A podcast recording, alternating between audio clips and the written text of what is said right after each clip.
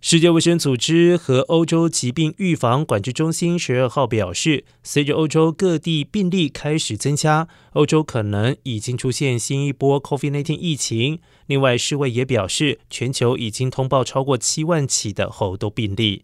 世卫分区数据显示，十月二号截止的当周，欧洲是全球唯一确诊数还在增加的地区，比前一周增加了百分之八。公共卫生专家警告，人们开始出现疫苗疲劳的状况，和对于疫苗感到混淆，这可能会限制欧洲的追加剂施打率。